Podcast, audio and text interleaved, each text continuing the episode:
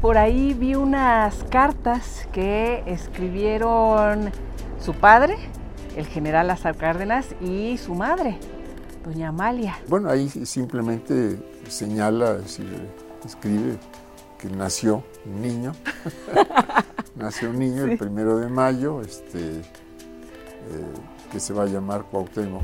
¿Era usted así como, como un niño fresa o no? Yo creo que nunca. nunca. Ni, antes ni después. en esa época hubo una cantidad muy fuerte, muy grande de, asesinatos. Yo no diría que fueron instigados por la presidencia de la República, pero sí tolerados. Pues usted picó piedra, ¿no? Con muchos otros hombres, con muchas otras mujeres. Llegó Vicente Fox, se recargó y se cayó la barda.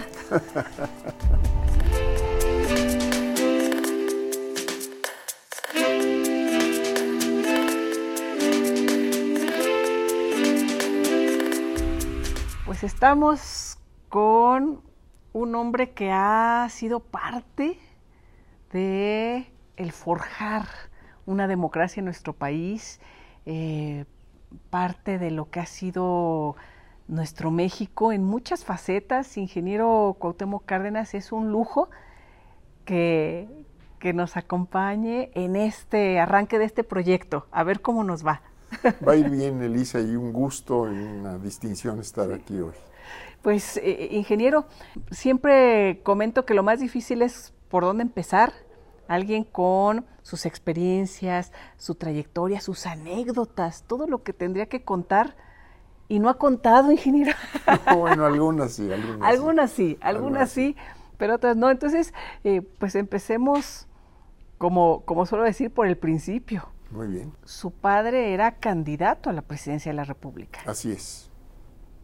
¿Nació en qué momento de la vida de México y de su familia?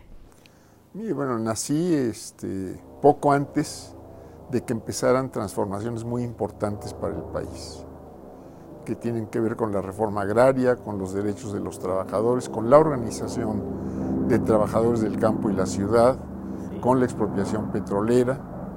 Poco antes de, todos estos sucesos nací, un primero de mayo de 1934. Día del Trabajo. Día del Trabajo. Eh, por ahí vi unas cartas que escribieron su padre, el general Lázaro Cárdenas, y su madre, doña Amalia. Bueno, ahí simplemente señala, escribe que nació un niño. nació un niño el primero de mayo, este, eh, que se va a llamar Cuauhtémoc. Esa fue su reflexión de ese día. Nació, Decía también que había nacido en un día especial porque era el día del trabajo. Él estaba, eh, cuando yo estaba naciendo, él estaba en un, encuentro ahí con los trabajadores, andaba en campaña presidencial. Sí. Y bueno, pues es la, así fue. y, así, así era él en general, muy, muy serio, muy escueto. Era muy cuidadoso en lo que decía y en lo que escribía. Ah.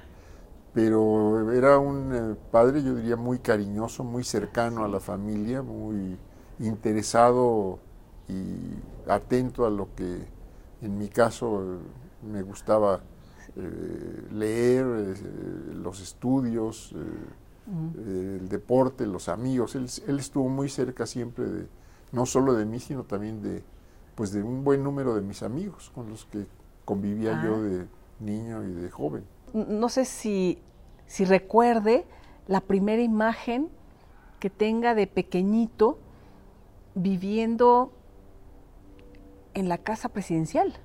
Bueno, pues eh, eh, era, es la casa que yo conocí. era, era la casa, este, simplemente. Este, bueno, cuando usted nació, hago aquí un paréntesis, eh, nació en la calle que después se llamaría Guti Cárdenas, ¿no? Sí, Wagner se llamaba. ¿Wagner? Wagner 50 en Guadalupeín. En Guadalupeín, muy cerca, por aquí en el sur de la ciudad. Muy, muy cerca de aquí, efectivamente. Eh, ¿Cuánto tiempo estuvieron ahí o estuvo doña Amalia en, esa casa? Creo, creo sin eh, estar seguro que fue hasta bueno, desde que, desde que, se, desde que supongo que se casaron y después eh, vinieron a México, pues deben haber vivido ahí unos dos años en, esa, en esa casa, hasta marzo, entiendo marzo del 34, del 35 propiamente, hasta marzo del 35, cuando se, se movieron a Los Pinos. ¿Recuerda usted Los Pinos? Recuerdo los recuerdos que puede tener un niño de eh, hasta seis años. Sí, recuerdo un poco cómo, era la casa, recuerdo el jardín de los pinos, recuerdo la alberca, una alberca eh, relativamente grande, muy fría, helada.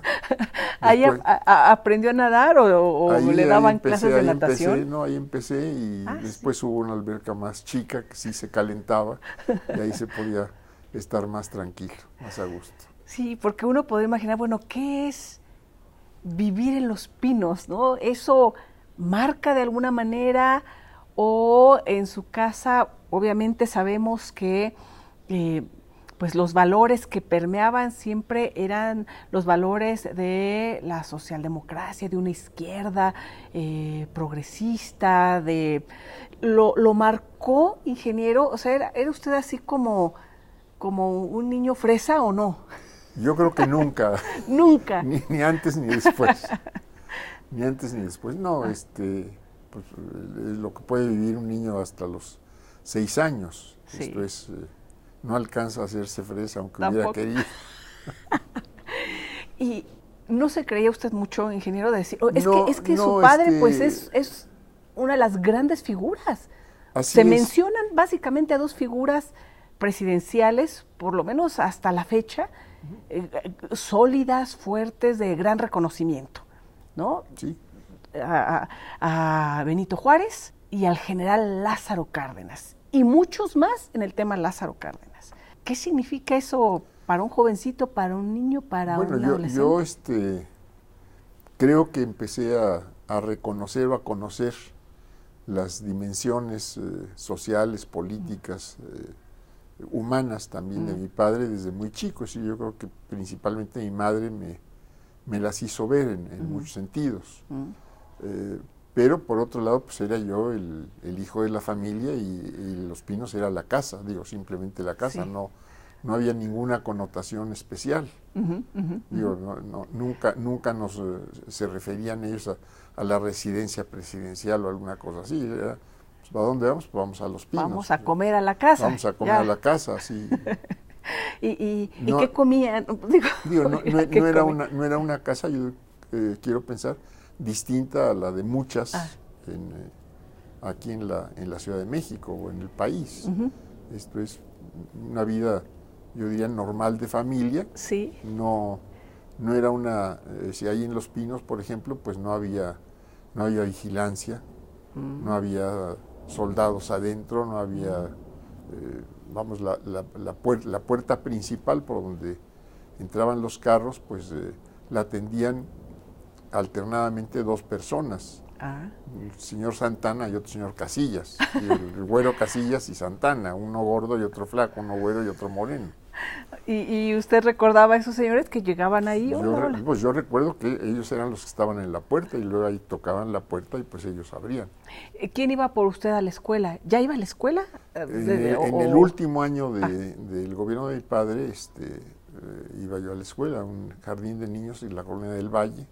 ¿Con, con Porfirio Muñoz Ledo? ¿Ahí, coinciden? creo que coincidimos. incluso creo que no estábamos en el mismo grupo. Ah. Creo que no estábamos en el mismo grupo, pero bueno, después hemos, he sabido que ahí coincidimos Con, con Porfirio, pero no en ese momento, ah. no en ese momento. ¿Y quién iba por usted? Iba un, pues una persona, un chofer, eh, iba por mí a la escuela y me llevaba y me recogía. ¿Y comían en casa? ¿Le daba tiempo al general de eh, ir de vez en cuando a comer? normalmente comía en la casa. ¿Ah, pues yo creo que no era una época de, ir a muchos restaurantes y de muchas salidas. Llegaba, yo creo que siempre un poco tarde, digo un poco tarde porque yo comía más temprano en esa época, este, pero llegaba a comer 3, 4 de la tarde todos los días. Y ah. ahí, ahí, ahí, desayunaba y ahí, en fin, ahí hacía todo. Era un contacto constante, digamos, Continuamente, sí. Y había, evidentemente, pues, eh, mi madre, mi hermana, que vivía ahí también con nosotros, y, este, y amigos que llegaban, eh, parientes, amigos, colaboradores de mi padre, frecuentemente estaban ahí con él. Habla de esta calidez, de este trato, de, de esta parte pues muy humana que, vivió de, de, parte del general. ¿Cómo era? ¿Qué, recuerda, ingeniero?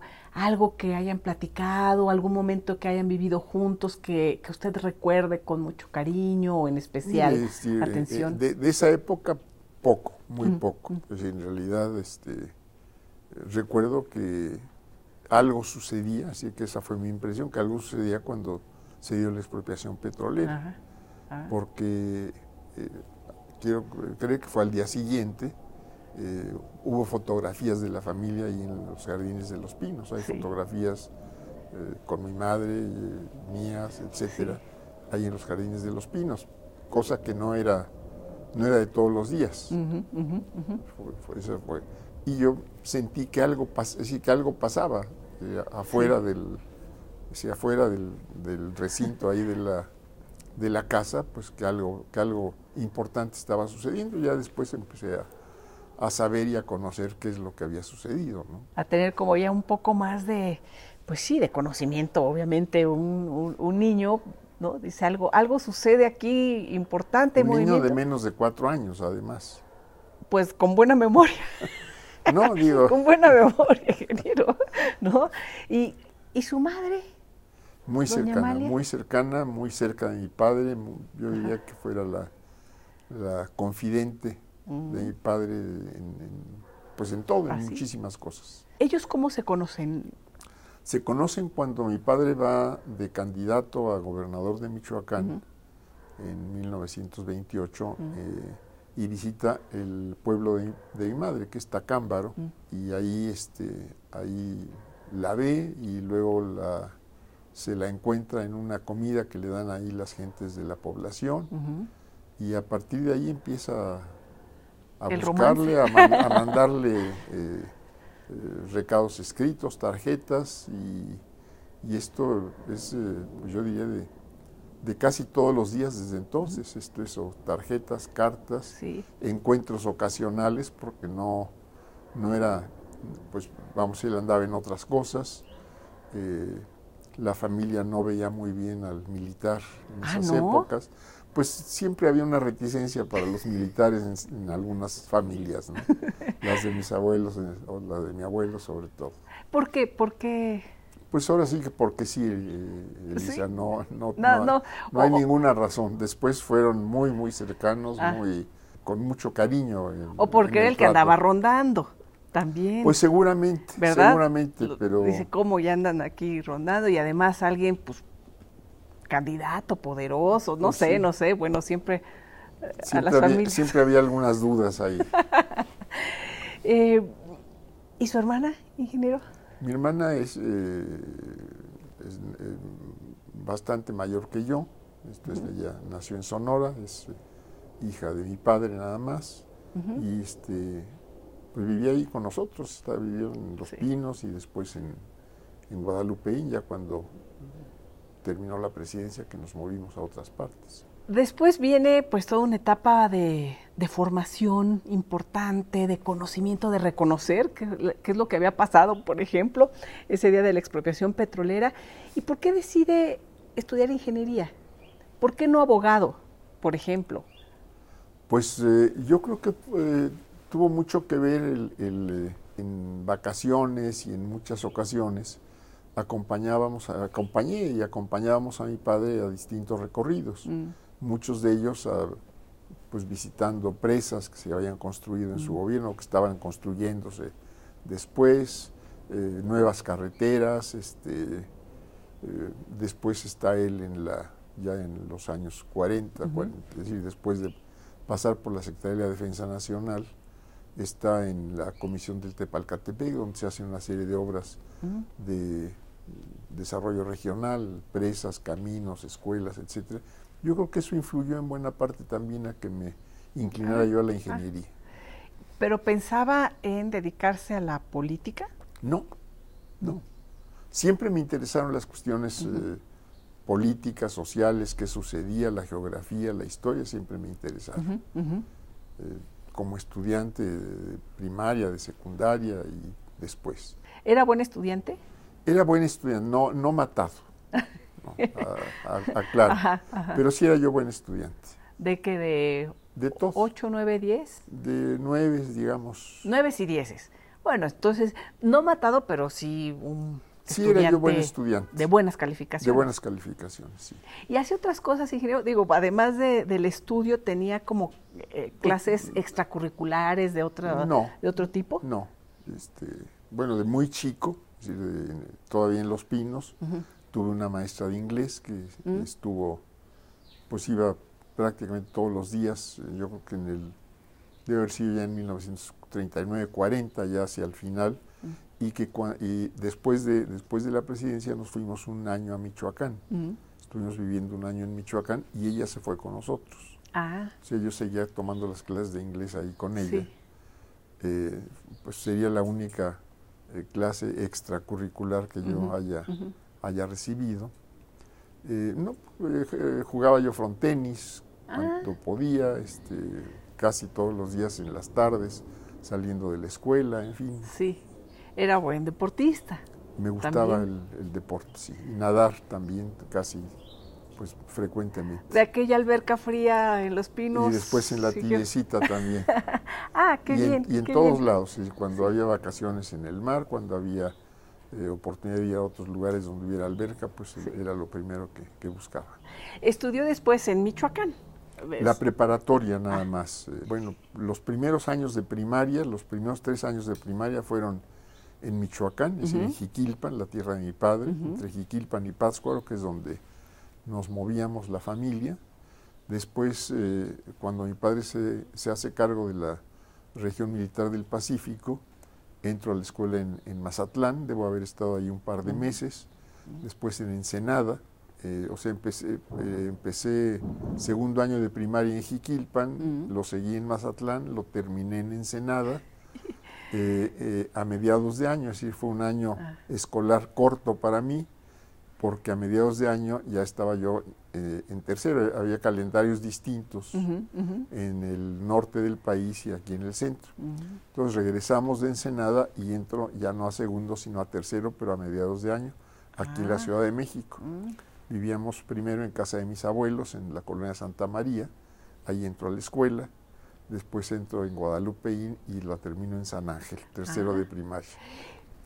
Y después, y después, ¿Qué a partir del cuarto año ya estoy este, en el Colegio Williams, aquí en Miscuac, y ahí termino la secundaria. Estos recorridos, ingeniero, pues son como, como cuando a veces platico con hijos de embajadores, por ejemplo, ¿no? En donde irse adaptando de un lugar a otro les ha costado. Aquí fue rápido, pero contundente. Fue muy rápido, sí. Eh, ¿Eso le, ocasionaba alguna inquietud el no poder estar como no, cierto pues tiempo? sabía yo que se movía la familia y pues la escuela también se tenía que mover. ¿Cómo era de carácter, ingeniero, desde, desde chico? Yo diría que un poco reservado. Sí. Pero yo la, la, llevaba muy bien con los, con los compañeros, muy buena relación con los compañeros, con los amigos, ¿no? Ajá.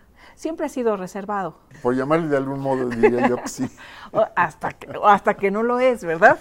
Ahora sí que hasta que se necesita no serlo. Porque bueno, también después... Eh, pues decide ingresar a este mundo de la política y ahí sí, qué mundo Eso tan complicado. bastante después. Bastante, después. Eh, ¿Cómo lo decide? Bueno, primero, primero eh, estoy un buen número de años en trabajo profesional, en estudios eh, que se hicieron en la... En ingeniería. De ingeniería, en estudios que se hicieron para el aprovechamiento de los recursos de la cuenca del río Balsas. Ahí está, estoy varios años, después estoy a cargo de una de la construcción de una presa en la desembocadura del Balsas, en Michoacán. Ahí estoy unos cuatro, unos cinco, seis años, ya recién casado. Después estoy en eh, el proyecto de la ciudad Lázaro Cárdenas. Y estando en esto, en eso, este, se me presenta la posibilidad de ser candidato a senador por Michoacán. Me, la, ofrece el licenciado López Portillo cuando anda en campaña. Eh, yo le digo que prefiero colaborar con él en alguna cuestión ejecutiva más, más activa. Me dice, tome el reto de una, de una elección. Le digo, pues si a usted le sirve, pues vamos a, a, una elección y ahí entro ya a la cuestión electoral. Ingeniero, ¿cómo era José López Portillo? Porque, bueno, muchos tenemos esta idea de un gran personaje, un hombre eh, culto, muy carismático, que, pues llega obviamente ya con una concentración de poder, creo yo que al final del día eh, llegó a afectarlo, pero, pero bueno, una figura muy importante eh, que representaba pues una esperanza importante para, para la izquierda en México y al final pues acabó de manera pues muy desastrosa su, su sexenio. ¿Cómo lo, lo, calificaría?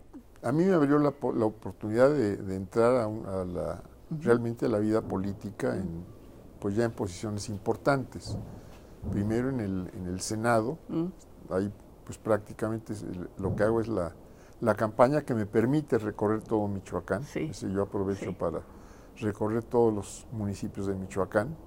Conocía yo una buena parte por razones familiares e incluso de trabajo por la cuenca del Balsas y del Tepalcatepec, pero bueno, no conocía yo todo el estado, pero esto me da oportunidad de conocer todo el estado, de relacionarme con gente en todo, en todo Michoacán, pero estoy muy poquito en el Senado, estoy un, tres meses, me voy de subsecretario forestal, eh, estoy tres años en esto y después viene la oportunidad de, ir al gobierno del Estado. Yo tuve en ese sentido una buena relación con el licenciado López Portillo.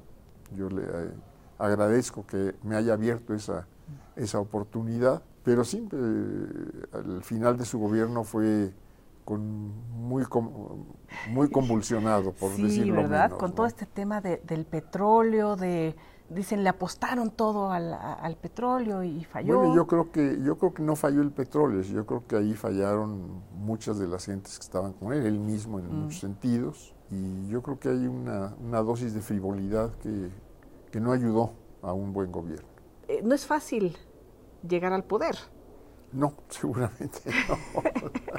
o sea, sí, e, e, es, es cierta esa frase de que el poder enloquece. Pues yo creo que algunos sí. No a todos, pero a algunos seguramente sí. ¿A quiénes no? De los, de los presidentes que usted haya conocido. Bueno, yo creo que todos han tenido este un comportamiento distinto uno del otro. Es decir, cada sexenio ha sido distinto. El PRI mismo, cada sexenio fue diferente. Cierto. Totalmente diferente en muchos casos. Entonces, es difícil decir quién se mareó, quién no se mareó. ¿no? Sí. Eh, para usted, ¿quiénes han sido los mejores presidentes de México? Se vale decir su papá. Bueno, para mí, para mí sin duda Lázaro Cárdenas, y bueno, si nos vamos a la historia, pues hay, hay otros. Eh, Juárez, que usted misma mencionaba, pues tiene una eh, gran dimensión en muchos sentidos. y después del general Lázaro Cárdenas para acá, ¿quién? Bueno, yo diría, unos cumplieron más, otros cumplieron menos. Pero en general ya menos, ¿no? Pues en general, en general ya no siguieron un proyecto eh, mm. como el que se había planteado en la revolución.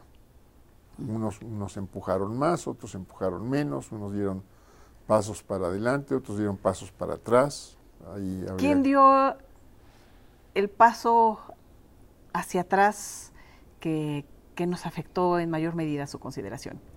Mire, los pasos para atrás más graves yo diría son los de los últimos sexenios, del, yo diría concretamente del 82 para acá, con distinto grado también, con distinto grado, es decir, no es, no es lo mismo Miguel de la Madrid que Carlos Salinas, los presidentes del PAN o Enrique Peña Nieto. Sí. Ahorita regresamos a algunas anécdotas del pasado, podemos ir y venir, ingeniero, pero menciona a Carlos Salinas, el evento del 88 obviamente la gente cada vez que habla del 88 habla de Cuauhtémoc Cárdenas, de que ganó la presidencia, que hubo un fraude, la famosa caída del sistema, se cayó el sistema, ahí muchos señalan a Manuel Bartlett. Eh, ¿Qué pasó en esa jornada electoral en concreto, y ahorita platicamos ahí de, lo que sigue. Mire, primero no, no, ni el gobierno ni nadie esperaba la movilización social que se dio. Mm. Es decir, la, campaña en el fines de 87, ya 88, pues tuvo una, una intensidad y una movilización de tal dimensión que no lo esperaba nadie. ¿Usted la esperaba así? Yo no la esperaba, pero sí la percibí a partir de los inicios de 88. Y a partir de ahí sí ya la esperaba, la movilización. ¿Cómo podía ser el resultado electoral? Era incierto porque el PRI nunca había perdido una elección, ni chiquita ni grandota, ni municipal ni de gobierno estatal y menos un gobierno federal. Es cierto, ¿esta es la primera vez que el PRI pierde en el 88? Yo diría que sí. Eh, hay esto puede ser polémico, hay quien dice que en otros momentos pudo haber habido un candidato de oposición que ganara, yo no lo sé, pero lo cierto es que en 88 sí eh, hay un fraude reconocido, hay un fraude reconocido por estudios que se han hecho y bueno, cualquier estudio que haya visto cifras y, la situación, pues reconoce que hubo la, la famosa caída, que es caída y callada del sistema, que es eh, una, una, como digo, hay eh, estudios que se han hecho, libros que se han escrito en torno a eso.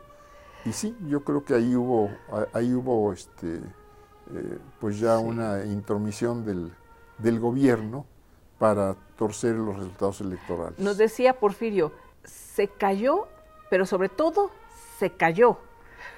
Sí. se cayó el sistema. Sí, efectivamente. ¿Cómo vive esa esa pérdida. no, de, no, teníamos organización, no, no había eh, cultura para organizarse. Hubo una gran movilización, hubo grandes movilizaciones después del, ah. del 6 de julio, pero no había organización para hacer una acción eh, concertada, conjunta en todo el país. ¿No fue muy frustrante para usted, ingeniero, el, el hecho de que después de la caída del sistema, de todo esto, salgan a, decir gana eh, Salinas de Gortari? Yo no diría que haya sido frustrante, al menos no para mí, Elise. ¿Cómo, lo, ¿cómo lo vivió? ¿Con enojo, con frustración, con preocupación? Con, enojo, con enojo, mm. con irritación y con la convicción de que había que seguir adelante, mm. que, que ahí no terminaba la, ni la lucha electoral ni la lucha por el cambio democrático. ¿Qué hizo cuando dan a conocer ese triunfo de Salinas? ¿Fue a su casa? ¿Convocó a sus compañeros? ¿Qué, fue lo que hizo inmediatamente? Desde el eh, día mismo de la elección, pues hubo protestas, nos reunimos los, eh, los candidatos de oposición, este, eh, Rosario Ibarra, Manuel Cloutier y yo, fuimos a gobernación a protestar por las irregularidades que no sabíamos de qué tamaño eran todavía mm. el mismo 6 mm. de julio. Mm. Fuimos ante la Comisión Nacional Electoral que presidía Manuel Bartlett como secretario de Gobernación y presentamos una propuesta ahí mismo en Gobernación, hubo un documento que ahí se leyó y después pues a esperar ya los, resultados electorales oficiales. Eh, nos fue llegando poco a poco información porque los partidos eh, en este caso el Frente Democrático, pues eh, habían o podido obtener actas o recogido actas o tener información y nos estuvo llegando información hasta unos tres días después, como hasta el, normalmente hasta el miércoles siguiente al 6 de julio, que es cuando se tenían que dar los resultados oficiales. ¿Hay alguien dentro del gobierno en aquel momento que estuviera cerca de ustedes que les dijera, esto no está bien. Había ahí mismo dentro del sistema inconformes y que estuvieran en contacto. Nadie, nadie se manifestó este, que, yo lo haya percibido. Mm. En ese momento, ingeniero, eh, tengo entendido que había quienes decían, vamos a manifestarnos, vamos a seguir, bueno, entre ellos Porfirio Muñoz Ledo, y usted dijo que bueno, esperemos... Vamos, vamos a seguir, es, decir, primero nadie, nadie ese día Nadie, absolutamente nadie, de los eh, dirigentes políticos de la corriente democrática, Porfirio entre ellos, o de los partidos que estaban apoyando el Frente Democrático, el PARM, el PPS y el Frente Cardenista, ninguno planteó ninguna acción que fuera por, eh, al margen de la ley. Nadie eh, planteó un acto violento, digamos, en el un zócalo lleno de gente y, e ir sobre Palacio Nacional. Por ¿Le preocupaba a usted ese tema, el tema de, que se desatara violencia? No me preocupaba porque nosotros siempre habíamos hablado de, eh, respeto a la ley y, respeto a las normas, ¿no? Entonces, a mí no me preocupaba, pero quien diga que ese día planteó eh, acciones violentas, miente, simplemente, al menos no en el círculo donde tomábamos las decisiones del Frente Democrático Nacional. ¿Después alguien plantea acciones más drásticas? O no? no? que yo recuerde. Eh, no que yo recuerde. Días después lo que hacemos es grandes manifestaciones, tanto aquí en la Ciudad de México como en otras partes del país, una movilización que dura un par de meses y finalmente pues este el llamar a formar un partido político.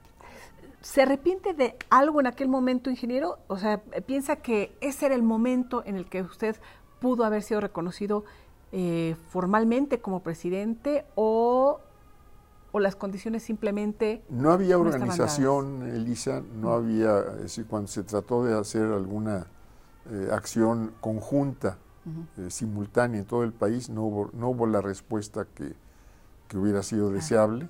Mm. Lo que a mí me quedaba muy claro desde el principio es que era una lucha más larga. Una lucha más larga, no, no, nunca se, eh, se planteó, no sé, la presidencia legítima. No, no, creo en eso. Bueno, y, y no creía yo en eso tampoco. no sé si funciona en otras partes, pero aquí no ha funcionado. No ha funcionado, no ha funcionado. Al menos no ha funcionado. ¿Qué le, qué le comentaba su familia, su esposa? Nada, pues la, la familia fue siempre solidaria y siempre de acuerdo a las decisiones que tomamos. Yo comentaba mucho con, con mi esposa, con Celeste, con mis hijos. Siempre estuvieron todos bien informados de, de, por dónde estaba mi actividad, por dónde estaba mi pensamiento y, qué iba yo a hacer. ¿No fueron eh, en ningún momento hostigados, amenazados? ¿No estuvo en riesgo nunca la integridad de, de, su familia, la de usted, ingeniero? No, para nada. Pero en la campaña eh, sí vivieron momentos complicados, ¿no? No, no en cuanto a riesgos personales. Ah. ¿Y de compañeros? Bueno, de compañeros, pues eh, sobre todo al final, bueno, eh, días antes de la, elección, los asesinatos de, Javier Obando y Román Gil, compañeros que tenían a su cargo los contactos con, quienes nos debían dar información sobre las elecciones. Mm. Y después ya en el, tanto en el gobierno de Salinas como en los primeros años del gobierno de Cedillo, pues deben haber fallecido unas 800 personas asesinadas y principalmente dirigentes en locales, municipales, eh, que, cuyos asesinatos pues permanecen impunes. Y todos, ¿no? Todos permanecen impunes, también los de Javier, los de Prácticamente, sí. Eh, ¿Hay alguna hipótesis? ¿Usted eh, supo de algo? Difícil, no, Nada. muy difícil. ¿Fueron asesinatos políticos? Sin duda alguna. Eso sí. Sin duda alguna, porque lo único que se perdió fue un portafolio donde iba la información. Ah, sí. Así es. ¿Y, qué contenía esa información? Los contactos, quiénes, ah. debían dar información, a quién se la debían dar, cómo iba a estar recibiéndose, etcétera. ¿Qué momentos, ingeniero, eh, después de, de, esas pérdidas, se unieron más, se preocuparon? Mm, pues, pues vimos que teníamos que seguir haciendo una actividad de carácter político, entonces que, esto no, no, podía terminar ahí y, e irnos pues los dirigentes, yo en particular, a, la casa y, a ver qué venía después. Y comenta, la lucha tendría que ser más larga. Eso es lo que, lo que usted eh, se dio cuenta, consideró. Em, y por eso se llamó, digo, después de discutirlo también en el grupo dirigente, pues se llamó a formar un partido político. En el momento en el que ya asume Salinas de Gortari, eh, ¿comienza a haber diálogo con la oposición, incluyendo con usted? No. Nada, es, el trato siempre fue como hostil, de ignorarlos, de... Pues ni los veo ni los oigo, fue lo que él dijo. ¿Se acuerda? Este, fue lo que él dijo este, en el Congreso, ¿verdad? ¿no? Ustedes en el movimiento, ¿cómo veían a la presidencia? ¿Cómo pues como el adversario político, sin duda alguna, es tanto por tanto por el proyecto político, económico, social que estaba echándose a andar, como pues el adversario eh, partidario que había que enfrentar. ¿Y era nada más un adversario político, Carlos Salinas, ingeniero, o era también un adversario personal? Personal no, no, no, no, no lo vería yo así. No lo vería porque no hubo nunca una agresión a, a, mi persona o a las personas cercanas de la familia, por ejemplo. Si queremos verlo en otro sentido, pues en esa época hubo, eh, como decía yo, pues una cantidad muy fuerte, muy grande de, de asesinatos. Yo no diría que fueron instigados por la presidencia de la República, pero sí tolerados. A Manuel Bartlett, ¿cómo lo, lo, lo, fue visualizando a lo largo de los años? En algún momento eh, coincidieron también en la lucha eh, con el tema energético. Así eh, ¿Hubo después de ahí un diálogo? Nos hemos visto en tres o cuatro ocasiones. nos conocemos desde, desde mucho antes, desde jóvenes los dos. Este, yo creo que él sabe cosas que no ha querido decir, ojalá las dijera algún día, no tiene ya ninguna otra eh, consecuencia sino aclarar cosas a la historia. ¿Y usted no le ha dicho así de ya, oye Manuel, no sé, no, cómo, no, O, cómo, ¿no? O, cuando lo, vio. Lo, he dicho públicamente, lo he dicho públicamente, que creo que él sabe cosas y que sería muy importante que las hiciera conocer. Nosotros lo que, hemos lo que pudimos detectar Elisa, es que eh, esta doble contabilidad la llevaba un, doble sistema de, mm. recepción mm. de datos. Mm.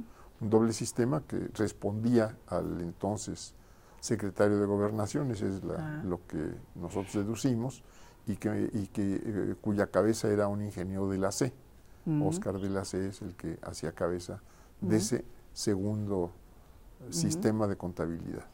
Ahora, y cuando interactúa después de muchos años con estos personajes, ¿cómo, cómo fue la primera vez? O, no que usted así de, te pasaste? O sea, ¿no hubo nunca algún encuentro así o que se vieron en algún lugar? No sé. Pues ¿O cómo eh, se van bajando los ánimos después de eso? Los ánimos no se bajan, ni, ni, se borra el pasado. Mm. Puede haber coincidencias, puede haber diferencias y tiene uno que actuar civilizadamente, por lo menos. Siempre ha sido usted así, besurado, ¿no? Eh, muy civilizado, ingeniero, pero nunca ha llegado a mentarle la madre a alguien. Pues no que yo recuerde, en, pensamiento a más de alguno, este, ¿Cómo a qué, ingeniero? Pues a más de cuatro. Sí, a más de cuatro. A más de cuatro. Que además muchos siguen, ¿no? Pues sí, muchos se, se, han sabido como reciclar. Así es. Ingeniero, después eh, busca usted nuevamente ser candidato, ¿no? Eh, lo vimos en aquel famoso debate, ¿no? De, del 94. Yo recuerdo esa frase que a mí no me gustó, la de sidral por cerveza, cerveza por sidral, ¿no? Pero eh, le hubiera gustado ahí ser más contundente, ingeniero. Tenía a rivales, bueno, uno muy bueno, este, en, la oratoria, ¿no? A Diego, Muy, bueno. Pues seguramente sí, seguramente sí. Pero bueno, pues ya así se dieron las cosas, ¿no? Así se dieron las cosas. Con Diego después, ¿cómo...? cómo ha habido una buena relación. Sabemos que tenemos posiciones políticas diferentes, pero hay una muy buena relación personal. Sí. Y, con... No eh, nos vemos eh, con frecuencia, nos ah. encontramos de repente en, pues en algún evento, en algún restaurante, en fin, sí. pero nada más. Eh, ¿Quién ha sido su mejor amigo de la oposición? Pues está difícil decirlo. Este, o, digo, tengo, tengo, o alguien que reconozca. Tengo, pues tengo muchos conocidos, tengo eh, relación respetuosa con, mucha gente de, la oposición, pero no diría yo que son amigos, que seamos amigos propiamente. Ah, ah. Digamos que relaciones cordiales. Muy cordiales, eh, muy respetuosas, ¿Quién, diría es un buen personaje político, aunque no coincidan en, posturas políticas? Mira, hay muchos y, dejaría yo fuera a muchos que no quisiera yo dejar fuera. Y hay muchos que no. Y hay muchos impresentables también. Pero de oposición y también ya pues el partido, el, el, PRD, ingeniero, pues un, un, partido que nace muy fuerte, muy sólido, con, eh, con mucha esperanza de representar a muchos. Y hoy pues se pierden los eh, conflictos de grupos, este, mm. Elisa. Yo mm. desde el 14 salí del partido y no, no tengo ninguna relación formal, me encuentro de repente con muchos de los que fuimos eh, compañeros, pero no tengo ninguna relación mm. formal. Eh, a finales, ¿verdad? De 2014. A finales de 2014. Eh, y, se va perdiendo y se van diluyendo todos estos ideales. ¿Habría que buscar reconformar un nuevo partido? habría que aglutinar. Es que ahora parece que están como todos muy, muy dispersos. Yo creo que eh, eso les toca a otros. ya, ya, yo ya no voy a formar ningún partido ni a ser parte de ningún partido. ¿Y asesora? No, ni, a, mis hijos me piden consejo. de plano, ingeniero. Platicamos mucho, comentamos mucho, pero nada más. Y lo mismo hago con muchos amigos nos reunimos con frecuencia. Bueno, su hijo en la actualidad eh, forma parte del grupo en la presidencia de la República, eh, con, con, Andrés Manuel López Obrador. ¿La lleva bien con Andrés Manuel, ingeniero? ¿Yo? Ajá. Yo sí, yo, no tengo pleito con nadie. ¿Él con usted? Pues que yo sepa, no. No, eh, todo bien. Tenemos una buena relación. No nos vemos sino muy de vez en cuando, pero... ¿Consejos no le da a su hijo? Y menos a otros. y menos a otros, aunque lo pidan, aunque lo pidan. Aunque lo pidan. Sí. ¿Sugerencias? Pues según los, la, se desarrolle la plática, Elisa. bueno, no, no, no voy a preguntar qué sugeriría porque no se le han pedido las sugerencias, pero habría que hacer como muchos cambios en la izquierda de nuestro país. Bueno, yo, yo, he hecho eh, declaraciones públicas eh, de vez en cuando y sí he, externado mi preocupación sobre la situación que estamos viviendo. Esto es la, el rezago económico, la violencia en el país, el deterioro de los sistemas educativos, la salud. En fin, todo eso lo he dicho públicamente. Y no vamos bien, ingeniero. Y creo que, creo que se tendría que, pensar cuáles tendrían que ser las políticas a instrumentar en muchas de estas cuestiones donde efectivamente podemos decir que no vamos bien. Por cierto, por una democracia progresista, debatir el presente para un mejor futuro, Cuauhtémoc Cárdenas. Esto es un, su libro más reciente. Así es. Aquí hace eh, parte de estas reflexiones que, que está comentando. Eh, una democracia progresista. ¿Cómo ir hacia, hacia allá, ingeniero? ¿En dónde tendríamos que poner la mirada hoy en día ante estos problemas que usted está viendo como alguien con muchísima experiencia en la vida de pues, país? Eh, yo diría, Elisa, si, si, si, una política ha estado eh, vigente durante X tiempo, y veamos la parte de, de, seguridad, de violencia, de presencia de la delincuencia organizada, etcétera. Desde hace 20 años o más se viene haciendo lo mismo. Entonces no hay por qué esperar resultados distintos. Lo que hemos visto es un crecimiento de la violencia, una intensificación de la violencia, el que eh, grupos delincuenciales eh, ocupen eh, porciones mayores del territorio, bueno, pues quiere decir que algo distinto tenemos que hacer. Y creo que ahí habría que pues abrir un gran debate nacional para escuchando y tomando opiniones de mucha gente, de instituciones, eh, académicas, profesionales, eh, de la gente misma, del, gobierno de sus distintas eh, disciplinas, pues ver qué es lo que se tiene que hacer. ¿No sería un buen momento, ingeniero, para decir, bueno, ¿por qué no encabezar ese gran debate nacional? ¿No le gustaría? Pues yo creo que tiene que ser una, una, cuestión colectiva. Bueno, o convocar no, no, no encabezar, pero sí convocar, a lo mejor convocar y que se vayan sumando eh, pues todas aquellas personas eh, con la experiencia o con las ganas también de, transformar esto, ¿no? pues eh, se hace, ahora sí que se hace lo que se puede. Esto es, no, vamos, las oportunidades, las trincheras en las que uno puede estar haciendo una actividad de carácter político no son muy amplias. Mm y bueno, pues eh, se dicen las cosas, pero no hay respuestas. Entonces eh, habrá que ir poco a poco, es cosa de ir eh, poco a poquito picando piedra, como se dice. Eh, cuando antes de comenzar platicamos, yo le decía que si veía una situación complicada, difícil y que en su experiencia, comparando con otros momentos de la historia, si estábamos viviendo un momento particularmente difícil, preocupante.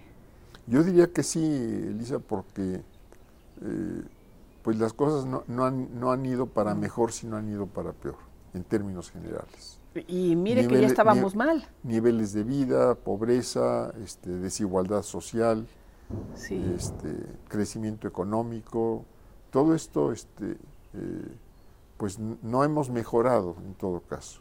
¿Hay líderes hoy en día o nos hacen falta algunos? Yo diría que sí hay. Digo, en, cada, en cada, mm. en cada actividad, en cada disciplina, eh, sí los hay. Ahora, hay buenos, malos, regulares, como, como en todo. Sí. O, así los puede uno calificar, pero esas ya son apreciaciones personales. Muchos años eh, dijimos, eh, el ingeniero Cuauhtémoc Cárdenas, líder moral del PRD. Que nunca entendí que quería decir eso. Como era una frase muy hecha, ¿no? Pero bueno, lo que pasa es que siempre usted fue el líder del PRD durante muchos, muchos años. Eso lo, eso sí lo, lo, reconoce. Sí, pero lo de moral es lo que no, este, lo que no entendí de qué, de qué era, porque eh, yo eh, cuestioné en muchos momentos, en los, eh, congresos del partido, por ejemplo, las, las posiciones de los dirigentes. Entonces, pues no sé qué querría decir eso de líder moral. yo iba por un lado y ellos iban por otro. Sí. Pero bueno, fue, eh, usted se fue eh, conformando como una figura importante en la historia de nuestro país y en la izquierda. Eh, muchos hombres y mujeres han tenido que abrirse esos espacios y se conformó como un líder importante, ingeniero, en la izquierda de nuestro país. Y creo que puede dar luces en muchas cosas, por ejemplo, en el tema de, del ejército hoy en día. Su padre fue general, usted tuvo contacto con las Fuerzas Armadas de muchas maneras, las ha reconocido también, pero también conoce de las eh, preocupaciones que podría implicar el que las Fuerzas Armadas se hagan cargo de la seguridad pública de un país. Bueno, yo, yo, me declaro en contra de esto en distintos mm. momentos, en este mismo libro lo, lo, señalo, y no creo que a las Fuerzas Armadas o, o, elementos de las Fuerzas Armadas, para ser más preciso, se les tengan que dar funciones eh, civiles. Mm. Es decir, eh, el, el, ser, el ser militar o el ser marino o el ser aviador no, no cambia la condición humana. Eh, Digo, puede haber más buenos eh, ahí que en otras partes o menos buenos ahí que en otras partes, pero el, decir, eh, el, uniforme que uno usa o el, mm. distintivo que uno se, se ponga no, no, le cambia la condición humana. es el que yo sea ingeniero no me hace ni bueno ni malo. o doctor. o, o doctor honoris causa inclusive. o periodista, ni hablar, pues bueno, ¿verdad? Este, ingeniero, el hecho de que hoy en día las Fuerzas Armadas estén tomando una posición muy fuerte en, muchas áreas por impulso del presidente Andrés Manuel López Obrador, ¿será la gran herencia que deje este sexenio?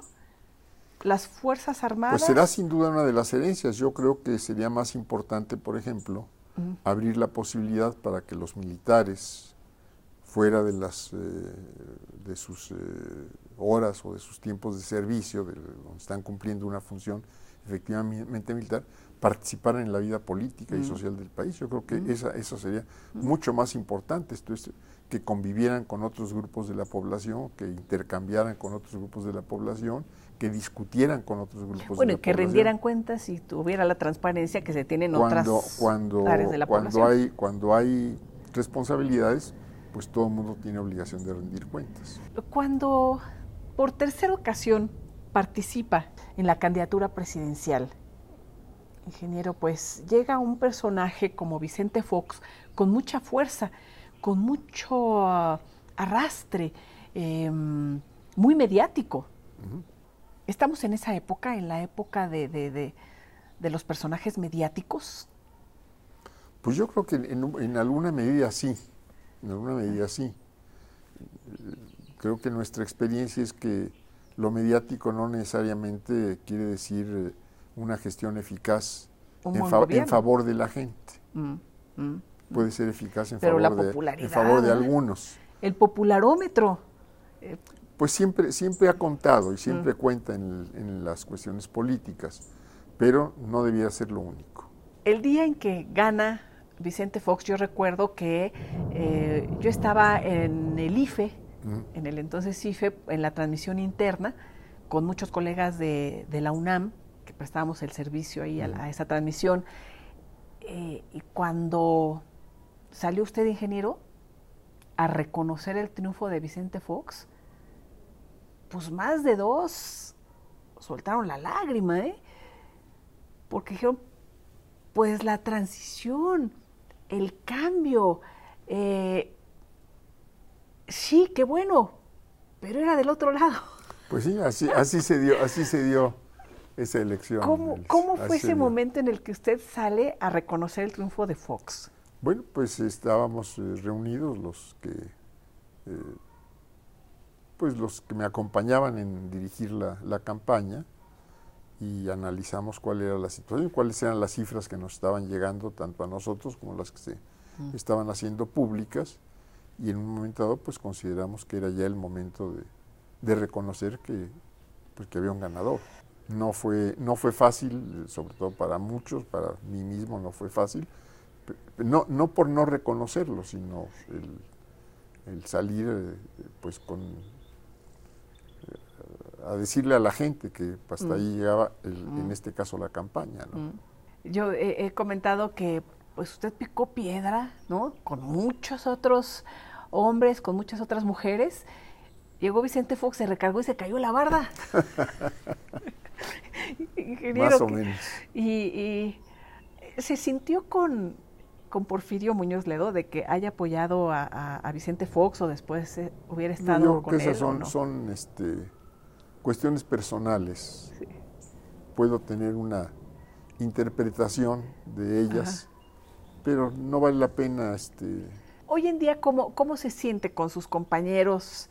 Eh, con los que abrió brecha, con los que decidió salir del PRI. Con, unos muy bien, nos seguimos viendo y nos seguimos eh, no solo viendo, sino yo diría eh, manejando, coordinando políticamente. ¿Amalia?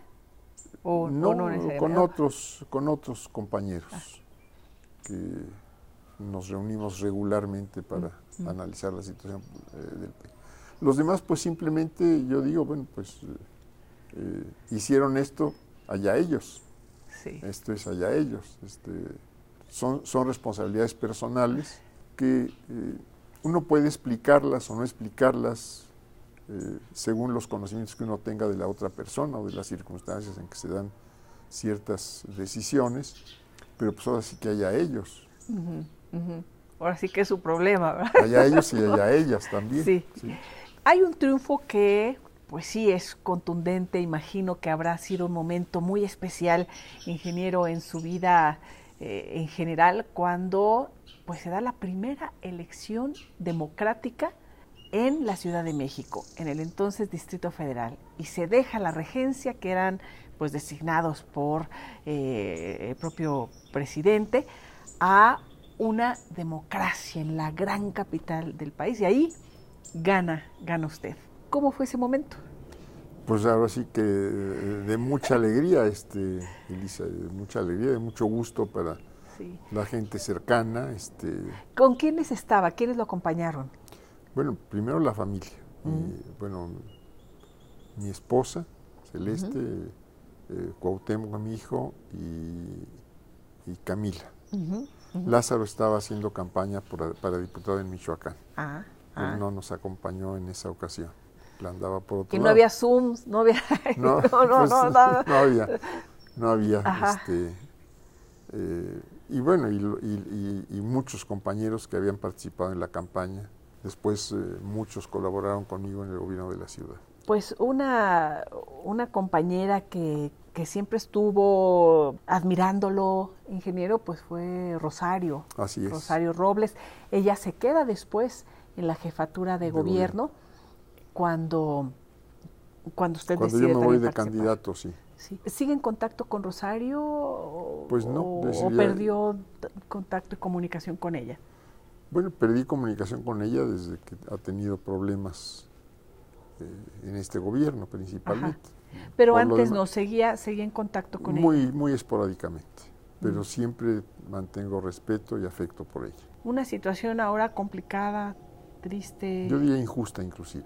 No se ha investigado el tema de la famosa estafa maestra, porque bueno, no hay investigaciones no sobre les sé ese decir, tema. Ahí sí no, no les sé Ah. decir, pero creo que la situación personal de ella es totalmente injusta. ¿Por qué lo consideraría así, ingeniero? Bueno, porque según toda la información pública habría la posibilidad de que siguiera sus eh, problemas jurídicos en casa y ha habido ya reiteradas este, decisiones de jueces en que la mantienen en, en la cárcel. ¿Le gustaría comunicarse con ella, tener algún Yo creo que estamos cada quien en, en donde tenemos que estar. momento pues también triste, complicado, ingeniero reciente fue eh, la pérdida de, de su esposa, de, Así de es. Teresa, hace muy poquito. Hace muy Eh, poco. ¿Cómo se encuentra? Bien, y bien la familia, la familia Sí. muy unida, que es muy importante. ¿Sí? ¿Sus hijos, su Bien hija? tranquilos, este, pues entendiendo la situación. Simplemente es ¿Cuánto tiempo estuvieron casados? 58 años. 58, Así es. ingeniero. ¿Y, y- y muy unidos? Siempre. Eh, con ella también Con ella en todos sentidos. comentaba todos los temas de, de política. ¿A ella le gustaba la política? De gustarle yo diría que no. Pero Sí. sí, sí, este, con mucha sensibilidad. Los Ella- temas sociales. Ella con sí. mucha sensibilidad, siempre eh, atenta, yo diría que siempre cuidándonos a todos los de la Mm. familia. ¿En dónde se conocieron?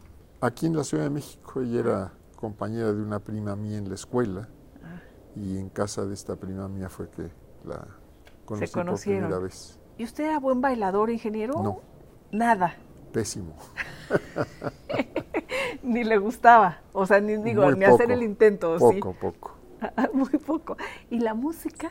La música me gusta. ¿Qué tipo de música? Me gusta mucho la música mexicana, me gusta mucho eh, alguna música clásica. No, no soy conocedor desde ningún punto de vista, pero sí me gusta. Me gusta mucho la música folclórica de, de México, de Sudamérica, en fin. ¿Tocó algún instrumento No, en algún momento? alguna Nada. vez eh, mis padres intentaron que tocara yo violín, pero nada más. ¿El violín?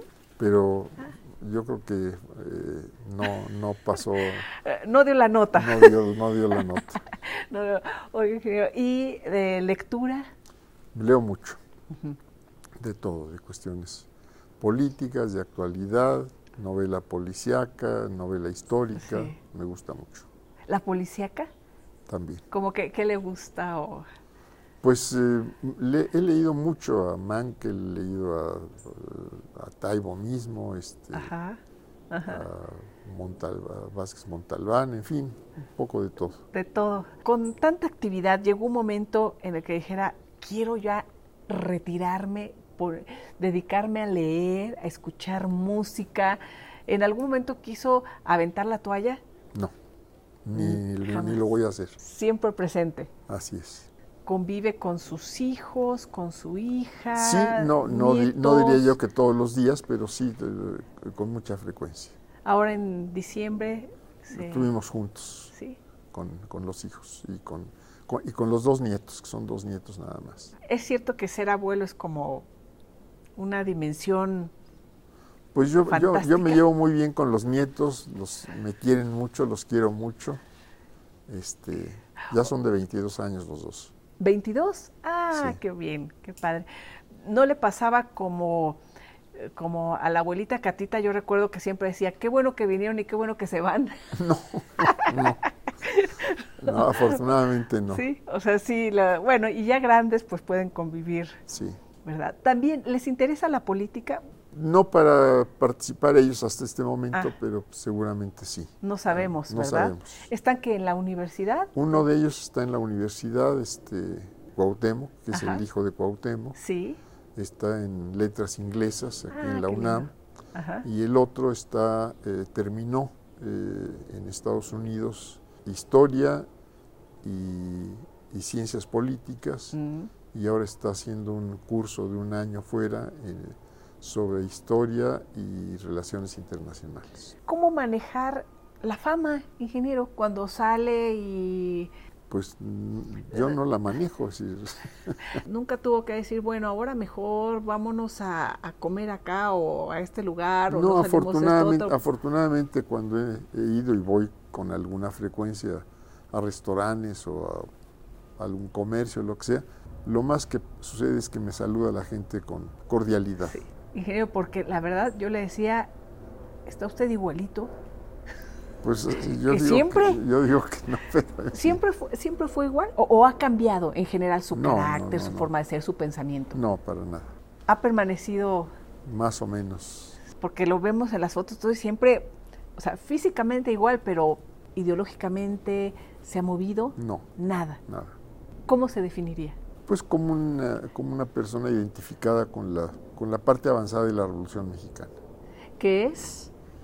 Que es bueno, es eh, igualdad, entre, otras cosas, es tolerancia, es eh, eh, respeto al, Estado de Derecho, atender a los problemas de los, primero, de los grupos más numerosos de la población. ¿Se está haciendo en este gobierno o no? Pues no tendría yo elementos para evaluarlo, Elisa, pero creo que si crece la desigualdad y crece la pobreza, creo que algo, algo no, se está, no se está viendo. No se está haciendo o, se tendría que redirigir.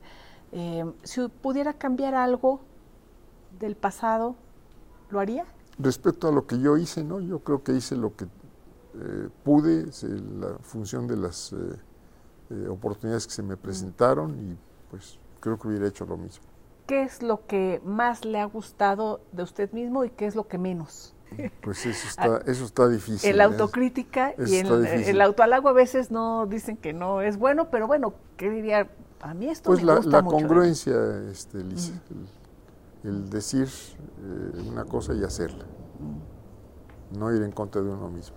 ¿Lo tentó en algún momento el poder, las posibilidades de hacer otras cosas, el cambiar? ¿Estuvo tentado a hacerlo en algún momento? Bueno, el cambiar, el cambiar pasando por encima de la ley, no. El cambiar creo que sigo empujando en ese sentido. De lo que hicieron sus padres, su, padre y su madre, ¿qué es de lo que más orgulloso se siente? Entre otras cosas de la congruencia de los dos. Mm. Siempre en una, en una sola línea. ¿Fue usted un buen hijo? Yo digo que sí. ¿Un buen esposo? Creo que sí. ¿Un buen padre? Sí, aunque no soy yo el que tiene que evaluarlo, pero sí. Eh, pero de, lo que, de lo que un buen abuelo también. ¿Un buen abuelo? ¿Y qué, qué, ha sido mejor de todo? Pues yo creo que un poco de todo, Elise. ¿Sí? ¿Qué le ha gustado ser más? ¿Padre, abuelo? Pues de todo. en todo hay, grandes satisfacciones. ¿Y el mejor recuerdo de su niñez? Pues yo creo que son muchos. Difícil alguno ahí, a ver, piense de su niñez, de su, juventud, de la pues, adultez. Yo, diría la, la, relación con Celeste de, muchos años. Sí, su mejor recuerdo. Así es. ¿El más triste cuál sería? Pues cuando han faltado las gentes cercanas. ¿Cuál ha sido lo más difícil, la pérdida ahora de Celeste o de algún otro pues la, De mi padre, de mi madre y de Celeste, sin duda alguna. Yo diría de ellos tres. Ninguna es más ni ninguna es menos. ¿Qué hacía cuando eh, su padre fallece, ingeniero? Yo estaba este, en eh, la siderúrgica Las Truchas en ese momento. ¿Y su madre? Ella falleció en el 2008, pues estaba yo pues haciendo política. ¿Y Celeste, su esposa? Hace dos meses. ha tenido que hacer algo distinto para poder estar bien. No, eh, no, en ese sentido no, esto es pues simplemente es un recuerdo del que está y un recuerdo muy, muy, muy mm. grato. Muchas personas a veces buscamos el estar bien de distintas maneras, eh, por ejemplo, el ejercicio o eh, otras la religión o yoga o cursos o en ese sentido yo sigo haciendo la, misma vida, la misma vida que hacía. Lo mismo de siempre. es un hombre muy fuerte, ingeniero. No. Con mucha fortaleza. Pues tranquilo, simplemente. Sí, sí. Eh, ¿Sus hijos qué le dicen? Nada, pues estamos muy juntos, este, ellos tampoco han cambiado su, sus formas de vida. ¿En su manera de alimentarse, por ejemplo, ha cambiado a lo largo de los años? No. Es que es igualito, ingeniero. No, no, bueno, decir, eh, como más o menos de todo. de este, todo un poco. Más o, más, o menos de todo. Sigo haciendo ejercicio, sigo nadando eh, pues ah. varias veces a la semana. Ah, qué este, bien. O sea, eso lo sigo haciendo. ¿Y en algún momento compitió en alguna... Nada. No, no, no.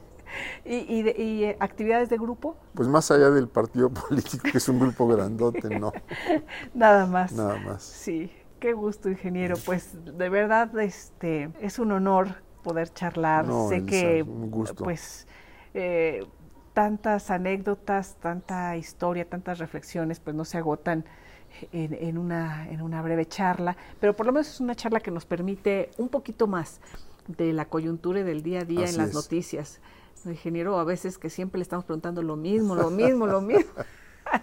¿Verdad? Y de pronto salir, salir un poco. Pero este, a los jóvenes, ¿qué les diría para concluir, ingeniero, a quienes nos están viendo ahorita bueno, aquí en, primero las que, redes? que estén atentos a lo que sucede en el país y que traten de, de acuerdo a lo que cada quien piense, de, que, de que las situaciones mejoren para todos. Yo le, le agradezco mucho su tiempo, la charla, deseo que, que siga también como siempre. Gracias. ¿Verdad? Y que, y que nos vaya bien. Que nos vaya bien, Elisa. Muchas gracias de veras por esta oportunidad. Gracias, ingeniero. Eh, qué gusto. Muchísimas gracias por acompañarnos también a quienes nos ven, a quienes nos siguen.